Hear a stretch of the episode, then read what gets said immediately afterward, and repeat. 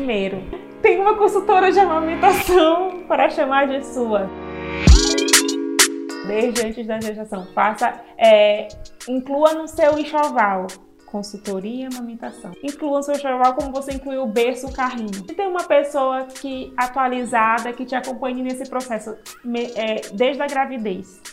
Segundo, já vai vendo quem vai ser sua rede de apoio, fortalecendo sua rede de apoio, com quem que você vai poder contar nesse processo de gestação, parto, pós-parto.